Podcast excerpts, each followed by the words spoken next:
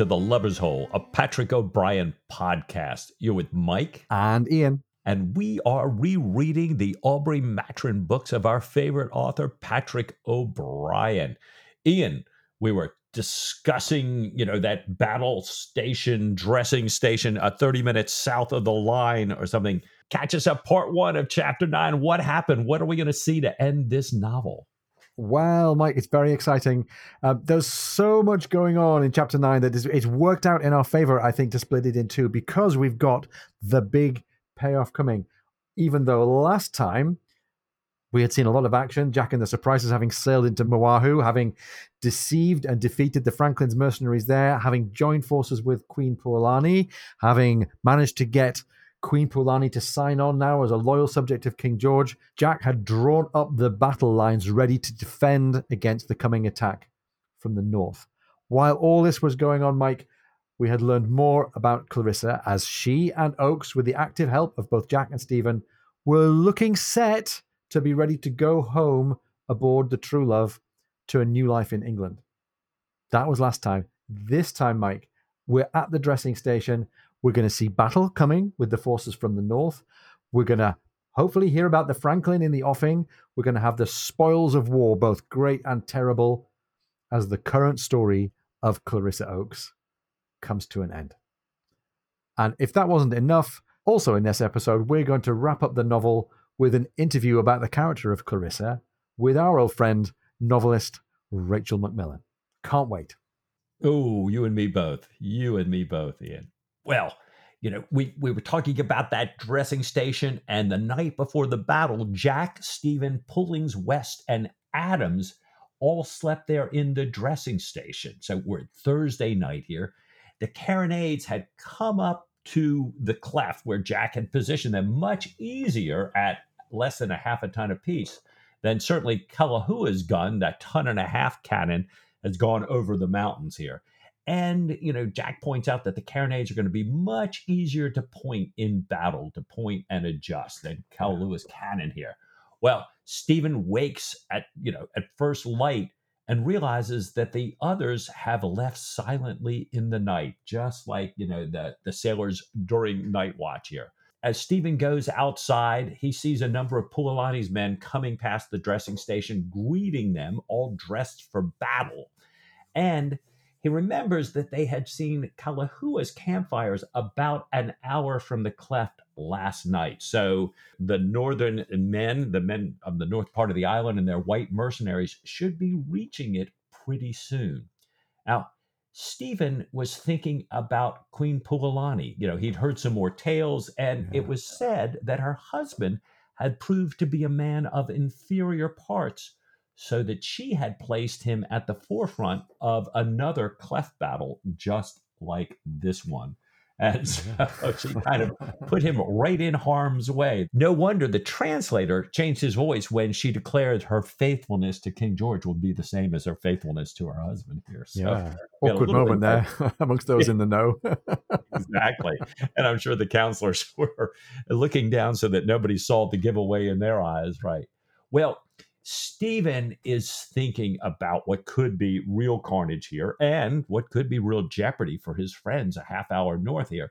And he's repeating verses to distract his mind from the coming battle. He's thinking to himself that the men down in that canyon, in five minutes firing, would have at least 6,000 lethal cannonade shots aimed at them and that you know the carronades could be loaded and refired within a minute multiple times here. So Stephen starts to chant plain song, and he's just kind of reaching a crescendo when the cannonade fire cuts him short. First four at once, then perhaps two. The echoes are kind of confusing. Then four more shots, and then silence. And he wonders: has, ah. has battle been joined? Have the carronades been overrun? There's, there's just no way to know and time now seems to speed up. It goes faster now. And and you know not very long after a single young runner passes stephen his face alive with joy shouting what must be a message of victory. Stephen can't understand it but he's thinking you know looks like we've won here.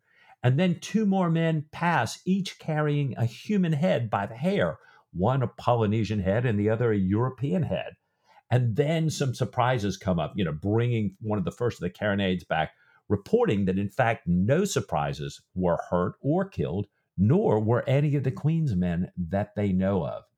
And one old shipmate of Stephen's adds, but them poor unfortunate buggers in the gully, God love us, sir, it was bloody murder.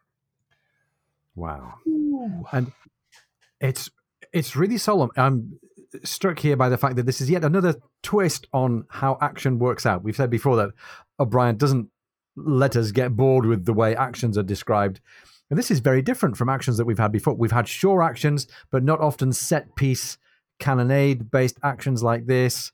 We haven't had, you know, ambush and maneuver quite like this in a kind of planned and set piece way. But even though this is a unique action in the history of the canon, we still don't get to be there. This is Patrick O'Brian. We don't get to be their first person. It all comes in reported speech. It all comes secondhand. And it's really grim. First of all, the the visual of the guys running back down the gully here with the with the heads in their hands. Jack appears looking somewhat anxious, and Bonden's a little way behind him there. Stephen gives him joy of the victory, and in my ears, anyway, this is already sounding a little hollow. And right. Jack says thank you with a with a kind of a smile, a bit of a forced smile, and tell Stephen that all that did not run away are dead, so no need for the dressing station, and suggests they take a side path down following the slope to hit the Iahu River. And he asks Bonden to help Padeen with the medical stores, which are probably not going to be needed here. They walk in silence until Jack stops at the stream to wash his face and drink deeply. I'm like, I'm, I'm just struck here that earlier in the chapter, immediately after the previous action, we had Stephen washing his face. And I wonder if there's a symbolism in the juxtaposition now of Jack being the one who washes his face. He asks if Stephen would even like to know how things went. And Stephen says he can tell that it distresses Jack to speak of it. And Jack says, Well, that's going to pass. And he gets on and says, The scheme, the ambush scheme, worked perfectly. The enemy was tired. They were worn out from dragging the cannon, they were short of food, they had all come into the cleft, and the Queen's people had plenty of time to get out ahead of them. Jack says, I should never have believed case shot could do so much damage. I must say the French came on very well, leaping and scrambling over the bodies. Two rounds dealt with them. But even Kalahua's people rallied and charged with a shout, some of them almost reaching the guns before the last broadside. They stopped firing and let people run. We only fired 10 rounds, Stephen, but there was a butcher's bill like a fleet action. And although the hands were pleased, of course, scarcely anyone raised a cheer, and it was not taken up. And Mike, this is very solemn. It reminds me of another famous quote about the aftermath of a battle uh, at this particular time of the uh, of the 19th century, which was uh, the Duke of Wellington's famous aphorism that there's nothing so terrible as a battle lost apart from a battle won. Mm, wow. and I, I, am still wondering now how this is going to work out between Jack and Stephen. Stephen clearly feared that there was going to be a really bloody cost to this action, and Jack is really having to tell it and lay it out for Stephen coldly here. He does. Well, Stephen, you know, replies back to Jack that Jack clearly did not follow his plan of closing the back end if he'd let people run away. Yeah. And Jack said, well, it wouldn't make good sense to close them in, that he'd only told Stephen that he was not going to allow a line of retreat in order to make Stephen's flesh creep the way Stephen does to Jack with all his surgical horrors. So I thought this was, you know, kind of an interesting moment here. And then Jack kind of buttons it up. He said, It is my belief, Stephen, that you do not always know when I'm being droll thought, well, this, yeah, I guess if that's your sense of humor, sometimes I miss it, Jack. I can, I can hear heavy going himself here. Well, this is the first sign that Jack's depression is lifting, and uh, he responds well as as they finally make their way into town, having taken a couple of wrong turns, and and this big triumphant welcome. The queen leads Jack under these great special arches of greenery that have been built with carronades sitting by either side. And then she takes him individually to greet each of the branches of the tribe. So, uh, you know, all the kind of tribe branches are off in their individual groups. And when Jack and the queen come up to him, they fall flat but O'Brian writes, not flat enough to hide their delighted smiles. Yeah. And, you know, O'Brian tells us that these groups of people, the beautiful day, the celebrations, the scented breeze all put a barrier between the morning slaughter and the entertainment which follows in the Queen's house here. Uh, as Jack enters the house, all the surprises officers are dressed in splendid feather cloaks, kind of like the one Puolani had worn the first day they met her, and each one a completely different color. And then Puolani brings one over for Jack. It is crimson from shoulder to toe here. So we remember all the time in the colonies and islands how you know crimson is the most revered. The you know everybody wants that crimson thing. So Yeah. Jack gets the best one. The queen puts it on herself and she she kind of leans over and whispers to Jack. Tapia later says that the queen had whispered to Jack that it belonged to her uncle, who is now a god, and that it's meant to be a present for the captain. So he's not just wearing it in this banquet, it's his to keep here. Yeah. And then Puolani modestly pats a seat next to her for Jack to come sit. And you know, and everybody is thinking, you don't see Puolani do much modestly. So no. it's clearly a little dynamic starting to play out here. Yeah. And this is going to be one one of the big set piece meals that you'll remember, I think, throughout the canon. Um, not so much for the uh, quality of the conversation, and not so much for the you know puns and jokes, but for some of the side descriptions of what's going on here. I've been looking forward to this for the whole way through the book here. The food is served. Everyone gets a choice of some meat, some fish. There's turtle. There's great ceremony with the serving of the dishes. Jack chooses to be served meat, and the queen serves him. And we learn exactly what kind of meat it is as Stephen discreetly notices a human ear floating in the bowl and asks Tapir to tell the queen that man's flesh is taboo for them and quietly tells the officers that this is forbidden meat. Tapir says, Well, fair game, this is the flesh of Kalahua and the French chief. And Puolani laughs, changes her fishbowl with Jack's meat, and assures him that the crew is okay. They are eating pork, which is taboo for her. So many taboos, she says, smiling. if only King George knew. Right. There's great feasting. There's lots of music and singing as they're eating. And then when they finish and they, you know, they can't eat another bite more, the dancing starts. It's all very good, but the surprise's greatest applause and cheering is saved for the women who dance the hula. Mm. Stephen says he's really glad Martin's not here. You know, he doesn't would not want Martin to witness these licentious postures and wanton looks. And Jack says he has no objection in the least. And as Jack is watching all this, he starts feeling sleepy. He finds himself stifling yawns and he's looking wistfully at the at the kava bowl, that you know, that stimulating drink here. But the cupbearer, it turns out, is a little too captivated by the dancing girls to notice Jack's look.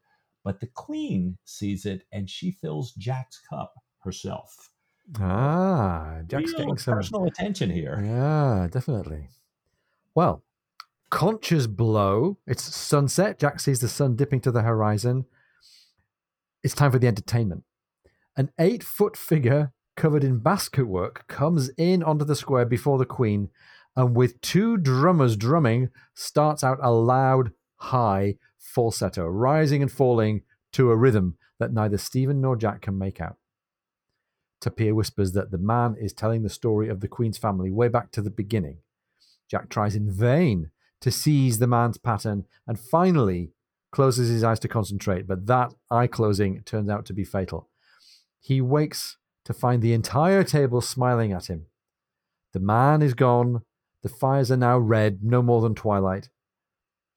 Two powerful men lift Jack. He makes his bow to the Queen, and she returns it with the kindest look. They take him home, undress him, and he slips into the soft couch in the house that's been made for him on shore here.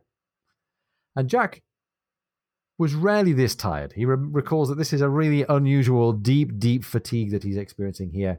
He woke near the end of the middle watch, knowing that someone was in the room. A strong, centered arm pressed him down. His heart began to beat violently, and he made room.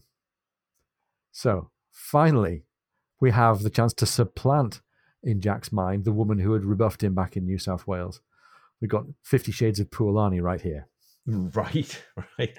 Well, with first light coming through the door, Jack wakes again to Tom's agitated whisper Sir, sir, excuse me, sir. The Franklin is in the offing. Sir, sir. Jack murmurs, Pipe down, Tom. He gets dressed and he looks at the beautiful sleeping queen there, you know, still on his sofa. You know, the carronades are already going down, getting, you know, taken up on the ship. Bonden relays Oakes' report of having seen the Franklin in the west at dawn and that she'll soon show round the headland. Jack has them beat to arms. Wow. So uh, hang on a minute. Hang on a minute. This was this was all sounding kind of wrapping up and concluding and Jack sleeping with the Queen and you know food and dancing and drinking. But wait, wait. Hold on a minute. The Franklin is in the offing? Huh. Does it is this really the last chapter? Let's take right. a look. As the jolly boat pulls out, the Franklin appears full and clear there for us to see. She seems suspicious. I'm not sure how we're supposed to infer this quality of being suspicious from seeing his ship far. Anyway, never mind. She seems suspicious but not alarmed, sailing in without shaking the nighttime reef out of her topsails. So maybe that's that's what it is. Coming up the side of the surprise, Jack has Adams write out an acting order for Oakes. He gets hold of the dispatches and the letters that they've drafted in support of Oakes and Clarissa. The surprises are as busy as bees on shore. Jack throws off his clothes. Well, he's only had them on for five minutes. Throws off his clothes and goes for a swim. And after breakfast, the Franklin is still unsure. Again, I don't know how we personify the boat to this extent that, you know, she's got a, an uncertain expression on her face somehow. I don't know. The Franklin throws out a signal, and Jack replies with the old trick of a vague hoist that appears to jam and then gets withdrawn, wasting irreplaceable minutes as the Franklin continues cautiously standing in here. The carronades and the munitions are coming home with really incredible speed. The people are helping the True Love to weigh, now with Oakes in command. Pullings report all hands aboard. The boatswain's chair is rigged. Jack finally gives to Oakes the acting order and all the other papers and says, if Mrs. Oakes is ready, he should go aboard his command. Ah, here we go. Clarissa steps from the rail, thanks the captain for his great goodness to her, wishes them both a long and prosperous voyage, and asks that they give his dear love to England. And I'm sure his dear love to Sophie is implied, but perhaps Right. not first on his mind given where he spent the last night. Anyhow, Stephen kisses Clarissa on both cheeks, blesses her, hands her to the boatswain's chair to be lowered to the true love. The True Loves, the, the, the now established crew of the True Loves under Oakes' command, give three cheers for the surprise, and the surprisers return the cheers for the True Love, and for Oakes, and for their prize. Stephen and Clarissa wave at each other as the True Love pulls away. And Jack, th- th- this is a great moment. Well, Jack orders all hands to unmoor ship and tells Tom that they can demolish the crow's nest as they go. Stephen stands there, and the text says, and all at once he realized that the frigate too was underway, rapidly making sail and moving faster and faster eastwards after her flying quarry, so that the distance between the ships was increasing with dreadful speed. Before he was prepared for it, the True Love was no more than a remote ship upon the sea, and there was no longer any human contact at all. End of chapter nine. End of Clarissa Oakes, The True Love. Wow. Well, Mike, some things for us to talk about there about what we've just witnessed, about what it all means, about how the story's been told, and about what's coming next. But before we do that, before we do that, let's take a moment to share with the listeners the interview you and I had just a few days ago with our great and old friend of the podcast, um, novelist and O'Brian fan, Rachel McMillan.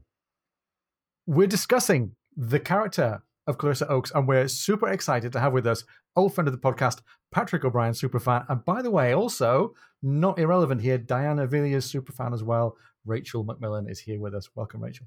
Hi, everybody. I love you guys so much.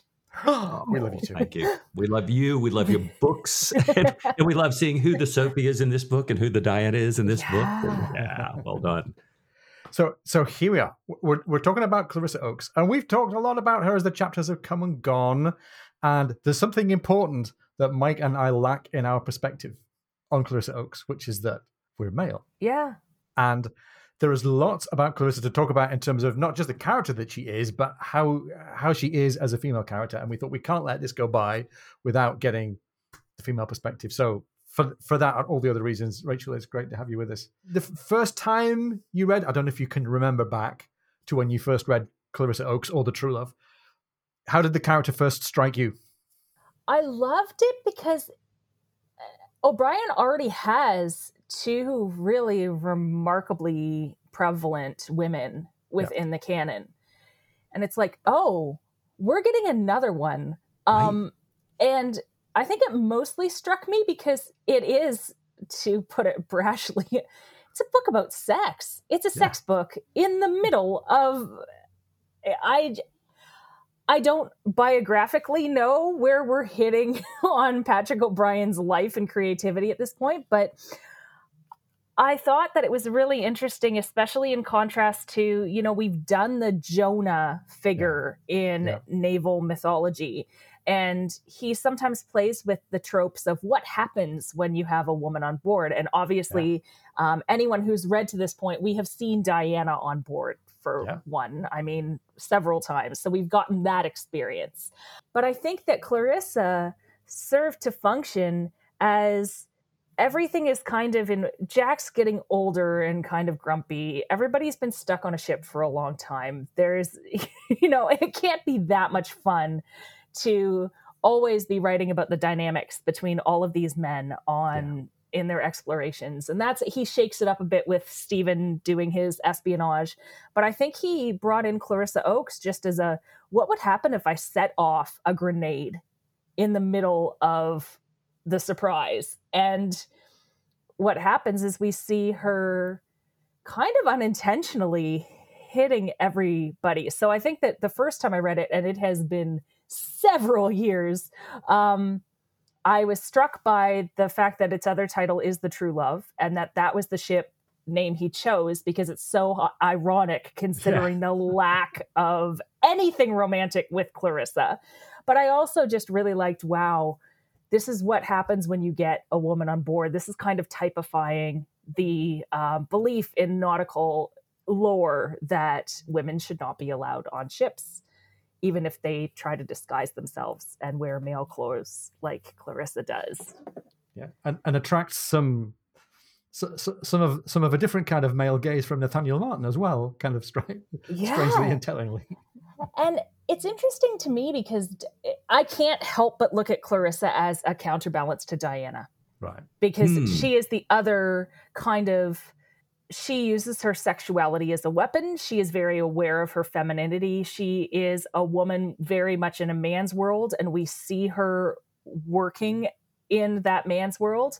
And Clarissa comes on the scene, and there are several articles I found online, blogs and such, that posit that she is an asexual woman.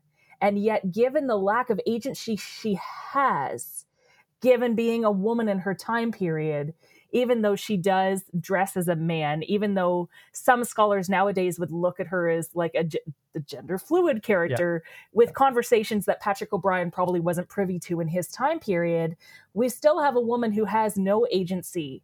Yeah. And we have a woman who is very much tied to New I, guys, the fact that this is New South Wales, the convict I- like he was he was really fascinating and why he chose all of the different moving parts in this book considering he was presenting another major female character Yeah. She's she's not ashore. She's not you know on the, in the English Channel. She's not in Boston. She's on the far side of the world. Like the the just out in the middle of nowhere and just also interesting to bring her up at a time where the domesticity and the domestic lives of both Stephen and Jack are changing. Um, and we see this in the letters, of course. Diana has had a baby. Um, Jack, for all that he wanted the domestic life with Sophie, is actually pretty terrible at it. So getting a woman who represents nothing maternal and nothing domestic out in this man's world. Just there's so many layers here. It's so cool. Yeah. I love it. well, two things that struck me. Uh, one, you know, talking about Diana versus Clarissa, or in, in comparison to, you know, and both of them hate kids. And you have mm-hmm. Stephen, who you know would not be the first top of my mind to say, "Oh, this guy would love kids." Yeah. He's like all excited about this. He's way excited about this. Now he has these two women again, and we had Stephen's kind of uh, observation back several books ago, saying, "Gosh, look, we have a woman aboard. It makes everybody civilized." It's an inaccessible woman, you know, and now we're testing that hypothesis in real like, time. Oh, it's all gone to hell. And I, I love that. And I love that Clarissa finds a way to influence Stephen's espionage. Yeah. In that yeah. she is able yeah. to give intelligence that he is able to give to Joseph Blaine. And it shows that she really is a bit of a knife with like cutting through this world, she absolutely upsets everything below deck. She absolutely has sexually frustrated Jack doing what Jack does best, which is just being grumpy and like, oh, yeah. And just she brings if Diana and Sophie together end up bringing out parts of Stephen and Jack that I think are for their betterment. Yeah. Clarissa comes in and brings out a bad side of many different people. Yeah. But I don't necessarily think it's all her fault. Well, I, yeah, I, I, think that's a fabulous point. I kind of wonder if any of it is her fault, yeah. other than you know she does have this incredible desire to be liked and and is naive in some ways about yeah. what it takes to do that. But she's been brought up by men to you know kind of become this grenade. It seems like, and she doesn't particularly enjoy it. I do enjoy the perspective that she is an asexual character who has no other currency for survival. Yes. Because we've talked in previous podcasts about how Diana is if you ever feel that you're thinking, "Oh, Diana, what what a shrew." Um, remember how little agency she has, which is yeah. why when she gives up her one sh- that blue Peter, I love that yes. she is her yeah. her independent. She has to give up. Clarissa has nothing and she's clearly very smart and she yeah. gets married off, not in a romantic way, not in mm-hmm. I'm on a boat called The True Love, which would make a mm. great Hallmark film. Um, yeah, exactly. I'm on a boat called The True Love and I happen to find my true love. It's more I'm on a boat called The True Love and I have no options here. It's it's really interesting. Yeah, And then true love is sailing away into the horizon, never to be seen again. It's never, yeah. It, and just the way he places it and the time in which he places it within the sequence of books, I just think that maybe he thought, you know, if you're writing a series that long with characters that he introduces some characters later on in the book, Sam Panda, of course, you know, some some major players. I wonder if I've never written 21 books about the same people, but you you, you might get a little tired of That's a really good point. The same thing again. So I like to picture Patrick O'Brian out there in France in his little potting shed or wherever he was writing, and he's like, I think it's time for another woman. And the fact that, you know, there's just so much about Clarissa that aligns with I I love the fact that women were not supposed to be on ships, but ships are feminized. They are named yes. for ladies. Yeah. Um, the book is named Clarissa Oakes. It's not named for some odd little island or some, you know a boat that they're pursuing. She really is the catalyst in which everything in this particular plot turns on. So yeah. I I hope that the listeners who are just reading through the series for the first time are like, oh, that's how Patrick O'Brian shakes things up. yeah, and and and to nobody's credit, really. I mean, she we'll we'll wait and see what kind of agency and what kind of future she gets. I, I want to come back to that in a minute, but it's to, to nobody's credit, and I, I like the the way you said it's not her fault, and actually she's kind of a lightning rod for all of the fault, all the potential fault of all of the male characters around her. I mean, just about everybody has this kind of illicit desire for her, and quite a few of them put it into action to to to their you know to their shame and their disadvantage and you know and it's Ugh. interesting what it says towards human nature though because you know you do have long stints in patrick o'brian where there are no women it's very yeah. much a male world those instincts and desires if you put a woman on a ship it's like you know it's base human nature it, it makes sense that some of the not so wonderful aspects of some of the crew members would uh would come out in this way with this particular person so yeah. it's uh it's an interesting one i'm just trying to think um maybe it's yeah. a little bit of a minor. Well, it, what what might have been a minor turns into a major comeuppance for Stephen. You know, he he ought to have known from his experiment with bees back in Post Captain, right? He ought to have yeah. known that just you know, theorizing about introducing some new species that would be interesting to observe. He ought to have known that seeing this introduction of this new species was going to be. And uh, what I enjoy about Stephen is for all that I love the, for better or worse, love story between Stephen yeah. and Diana neither Jack and Stephen. And I think that because they're products of their time period environment, know anything about women. They yeah. don't even they don't even try. And I think that to Patrick O'Brian's credit, he really strikes this, you know, double standard of I'm going to establish really strong female characters who actually shake things up. They're not passive. Yeah. Even Sophie, who's the more traditional at home raising the kid type of woman, she she has a lot to say. She's the one who brings out one of the major surprises in this book uh, that perhaps Stephen and Diana's daughter is not a typical child. Like yeah. that it's very, yeah. very interesting how much weight the women pull in terms of how the plot progresses here.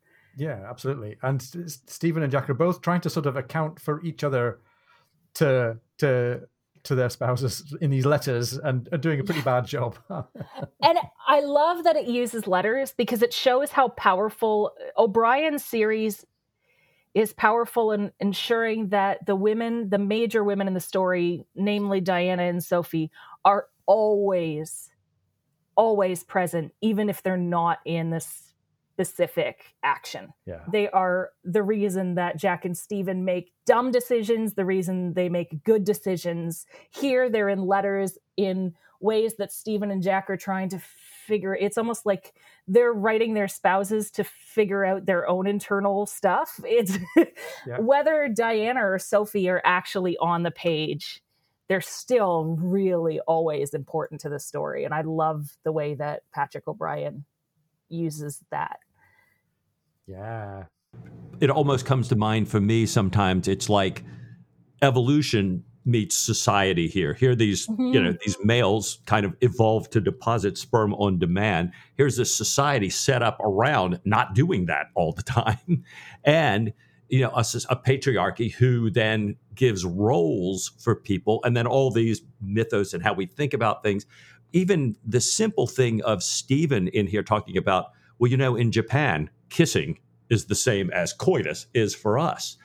And it's you know how we think about these things. And i i, I guess one of the things for me too and, and we we put a trigger warning on on the episode because it was like you know clarissa has had this incredibly incre- i mean you know yeah we go through these battle scenes and these guys have to but i mean she's lived this all her life and she's come out really tough in a lot yeah. of ways and still very social and still very wanting to be in relationship and I, I, don't know i just i don't know where to go with all that but it's I just mixture love it because if we look at the men and what they want from clarissa you know she compares life in a brothel to life at sea so mm. that we get her perspective on this. Yes. We get the men being like, oh, she wants us to, you know, they probably think that wooing Clarissa is like, wow, I'm pretty great.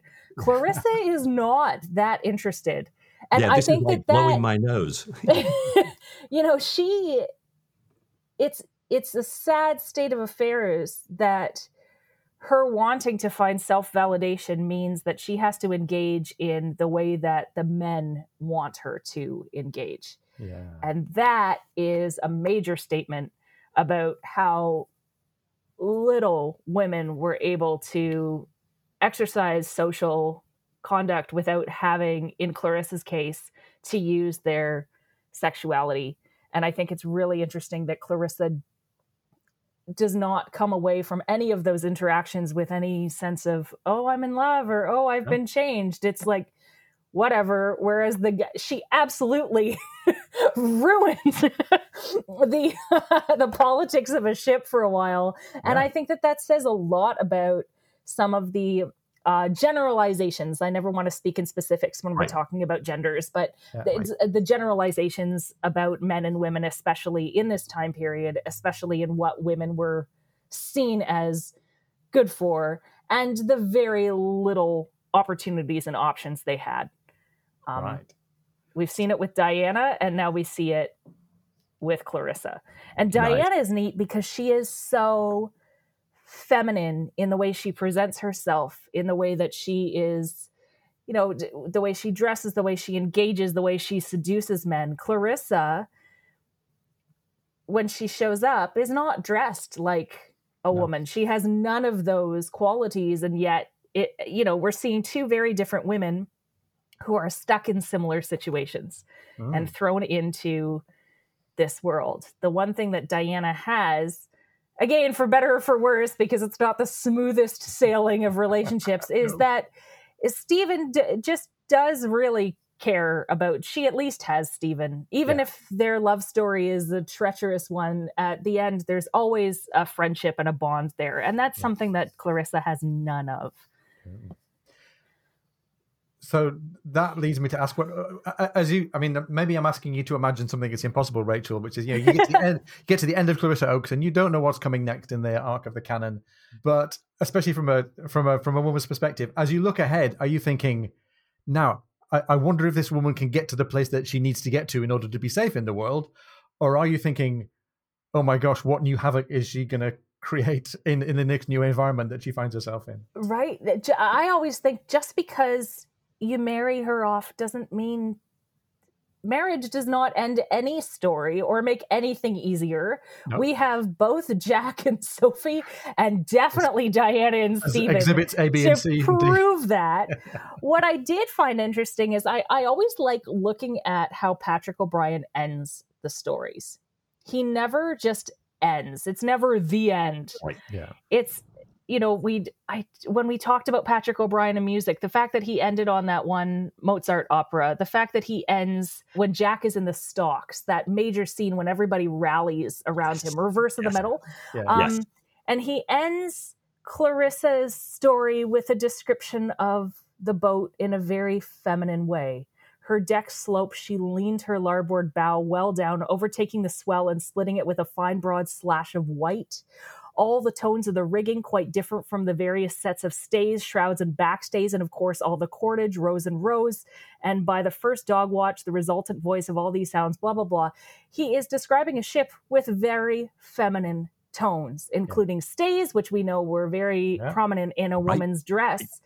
And I don't think this is just Patrick O'Brian sitting there thinking, okay, I got to get out of this story. So, like, let's describe some sea stuff. I think he's very much reminding us that even though we are working with a very masculine centric world of nautical adventure, Yeah. he takes the time to describe the ship in a feminine way. I just, I love oh. that. It's so good. Well, and, and it echoes back to earlier in the same book when Pullings was telling Jack what was actually going on with the officers. And Jack says, Well, you know, the husband is always the last to know. I'm, of course, speaking about me as the captain being married to the surprise. Yeah. Yeah, and that's- I just I thought it was very lovely that he describes it, and it goes on and on, just in this re- really evocative. Um, Yeah. He uses beautifully modeled, wind blowing white, pure blue, all of these things that we, all of these terms we would ascribe to a romantic moment, Yeah. and it's to end Clarissa's story where she's married off and who the hell knows what will happen to her, and who the hell knows what will happen to Diana and Sophie in future books. Patrick O'Brian never just sets something up without setting off what's going to happen. He's casting the line for other relationship things that we will not hmm. talk about because of spoilers. Mm-hmm. But I think readers should just keep in mind that he's very fastidious in his plotting and the way that things are fast paced and the way that they are placed not only for this specific book but for the rest of the books to come. He he knows where he's going. And, and i think luckily at this point he still has mary there to help. Yes. Yes. Yes.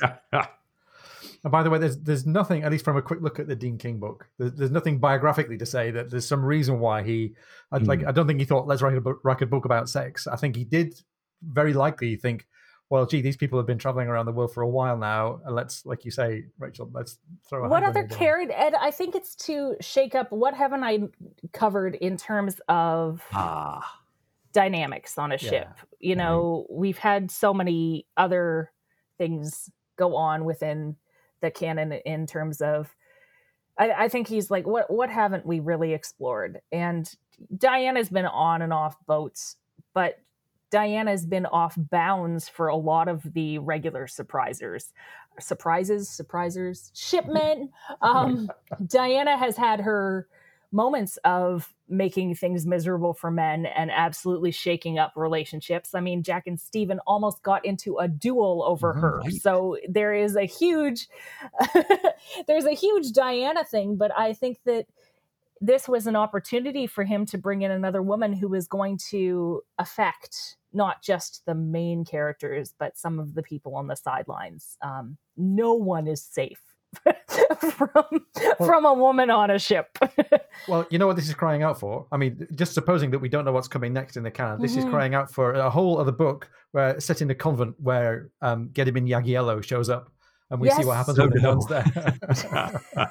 Somebody who writes fan fiction. Yeah. I've never actually read Patrick O'Brian fan fiction that people read. I bet there's a ton out there.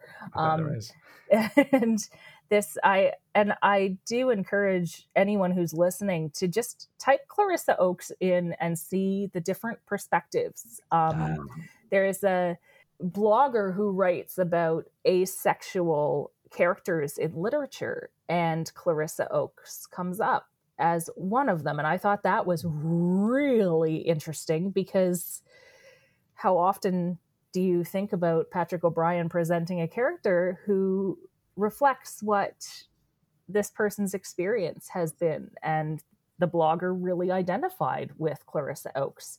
Yeah. And it's also a wonderful irony to have, uh, if you pursue that perspective an asexual character in a book that really is preoccupied with sex it's like a, yeah. it's a sex book not a dirty one no. but but sex in terms of of course the physical arena but also in terms of gender um, yep. and that's that's why patrick O'Brian is so fascinating and i hope at one point we get do get to do a talk about the Mary books and then the post Mary books and how yeah. Patrick Ooh, O'Brian's please. personal life influenced how he wrote yeah. women in oh, yes, the canon. Wouldn't that be good? Yes.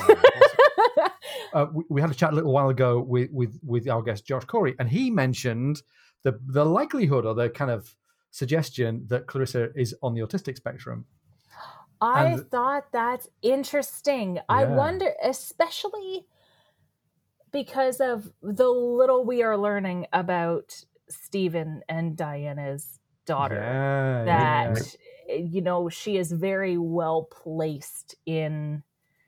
I, I think I I personally, and I can't speak as any kind of expert, but I personally welcome that uh, perspective on yeah. the character. I think that it's we can't read into O'Brian's intentions, but I can very much see how it would work with his establishing the theories about uh, Stephen and Diana's little girl. So that's yeah. very interesting. But I was just thinking about that in connection with the idea of Clarissa as an example of an asexual character. There's mm-hmm. probably a parallel line of thinking about, you know, let's look at where um, people on the autistic spectrum have appeared in literature later on. I, it's a very 20th century perspective, like often Yeah. he does. You know, a, a late 20th century view of Well- people and their psychology. It landed in the in the world of the early 19th century. I think it's one of the things that makes the book so brilliant. I mean, we've been told from the get go that this is, you know, you know, this is Stephen saying it's a psych lab. It looks like a ship, but it's a psych lab, and we're going to see what you know all about people and and the human condition, and that's what And- we're doing here. I I just oh and I love whenever we get Stephen's pragmatic letters and journals and just Yes. how it just oh I this is why he's the best because there you could talk about each one of these books forever even if people don't have personal favorites if you're reading through and you're like oh, that one's a bit of a dud it Yeah. still holds up Oh, yeah. i Right. like I'm such a Patrick O'Brian fangirl, and I think, and I say this every time we chat, one of the greatest disappointments is that more women, I don't think, know exactly how female centric Here, here. these books Yeah. are. And I ah. do know that they have rejigged some of the cover copy Yeah. with the HarperCollins, the most recent Right, right. editions, to actually mention Diana and Sophie. And I think that that is going to do a great job. But he he just writes women so well, and more importantly, he writes women at all, and not Yes. just as oh look horatio hornblower has a woman that he can save for four seconds. Sorry hornblower. But in the tradition of these oh, or sharpe sharpe is going to have a, a girlfriend so that we can see he is brave and then she'll disappear. They they become bond women bond girls like Yeah, james right. bond like they're disposable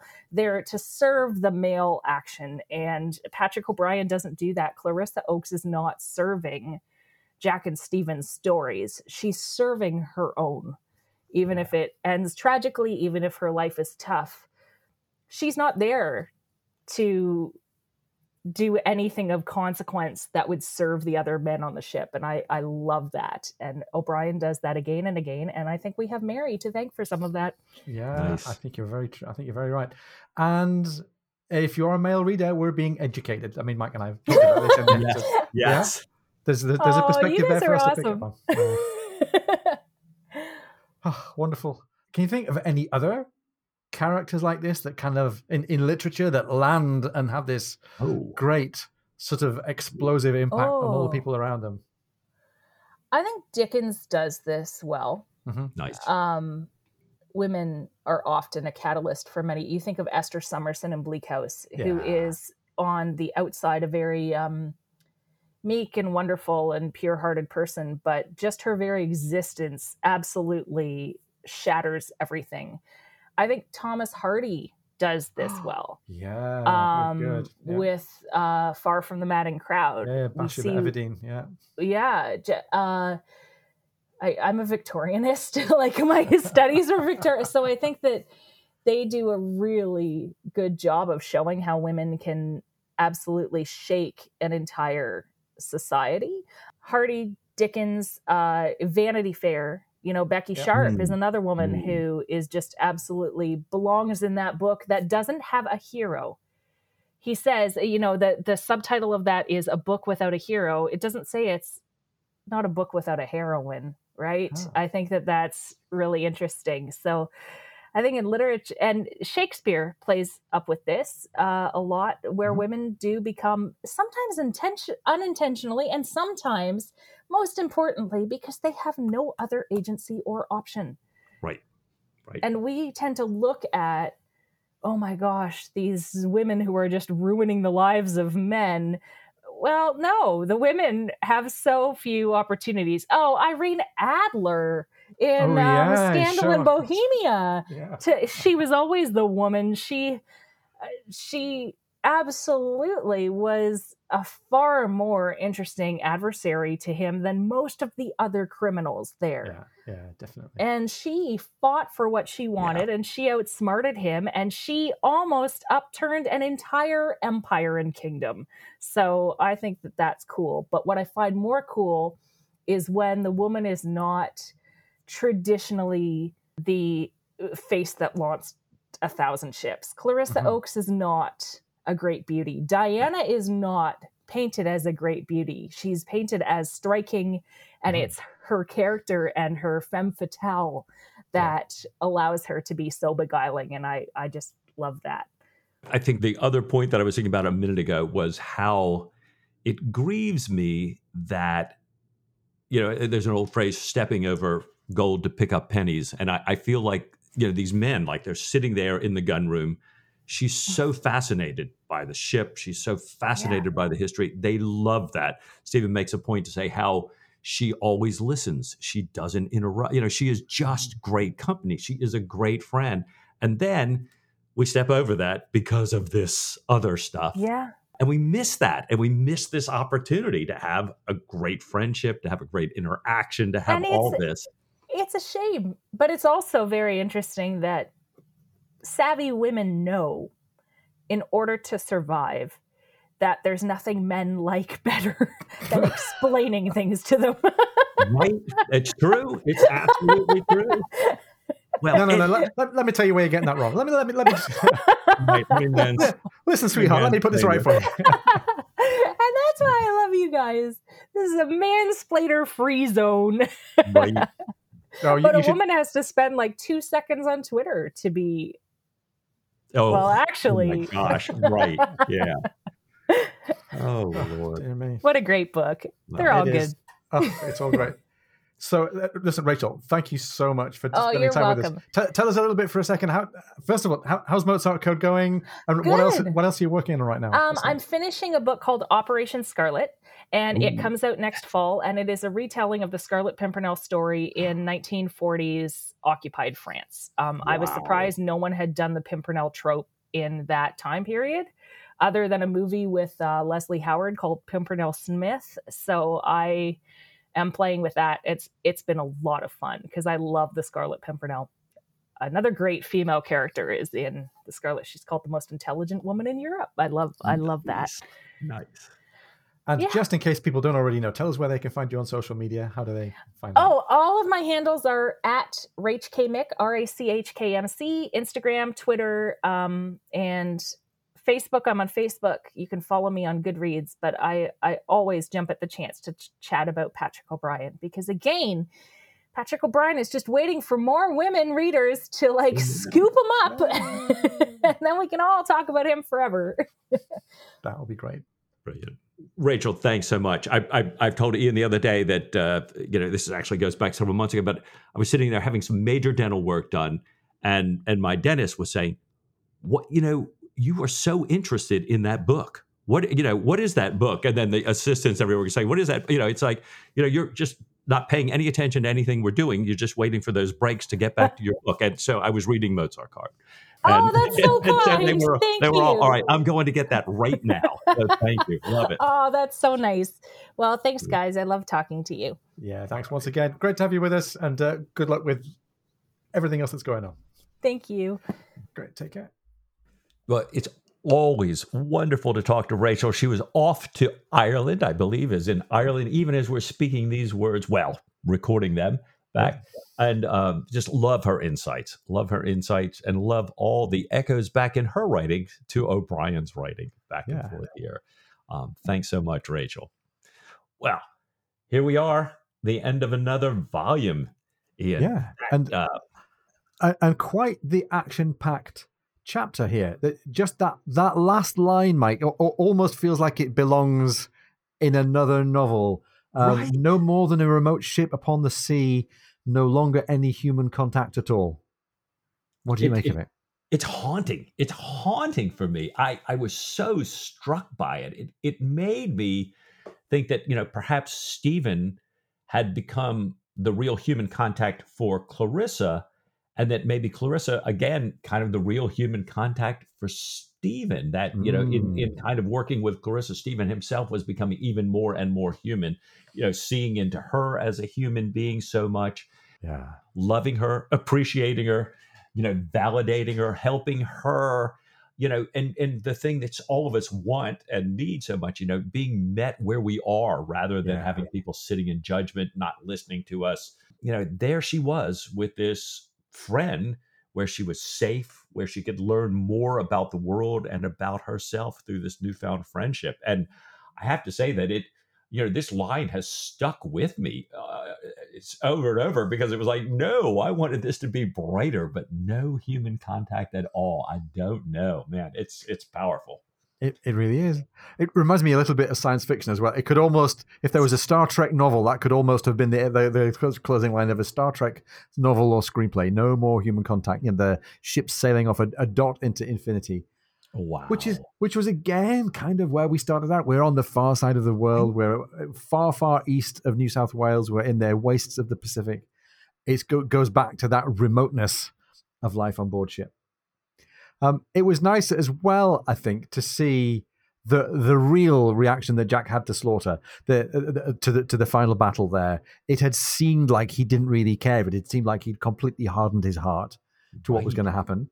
That the the slaughter still took place, but people were allowed to escape. It was nice to get that image that we had of Jack as a humane leader restored a little bit, and um, it, it, it's interesting to think back to his reaction when the former South Seas pirates, I think way back in HMS Surprise, had slit the throats of, of enemies. This is clearly a kind of savagery and a kind of aspect of warfare that O'Brian senses and feels and wants to bring us back to. Not not with a sense of sort of approbation, but just to say this is a feature of the way things go when people are at war.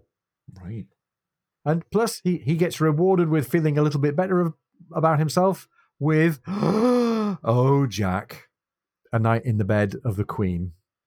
What about Sophie, hey? Yeah, yeah, right, right.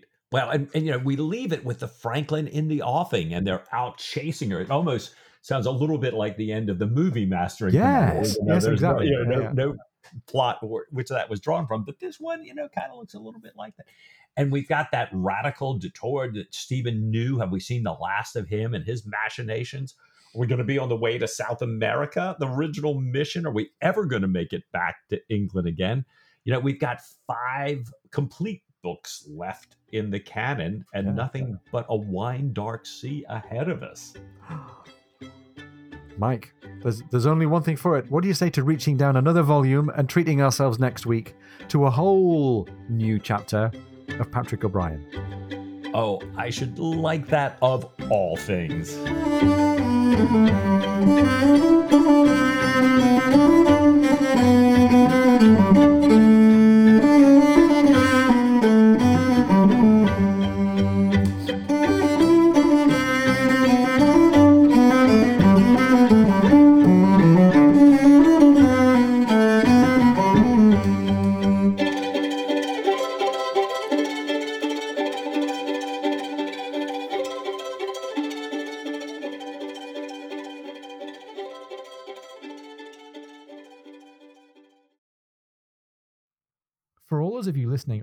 To the end for the outtake. Life is full of disappointments.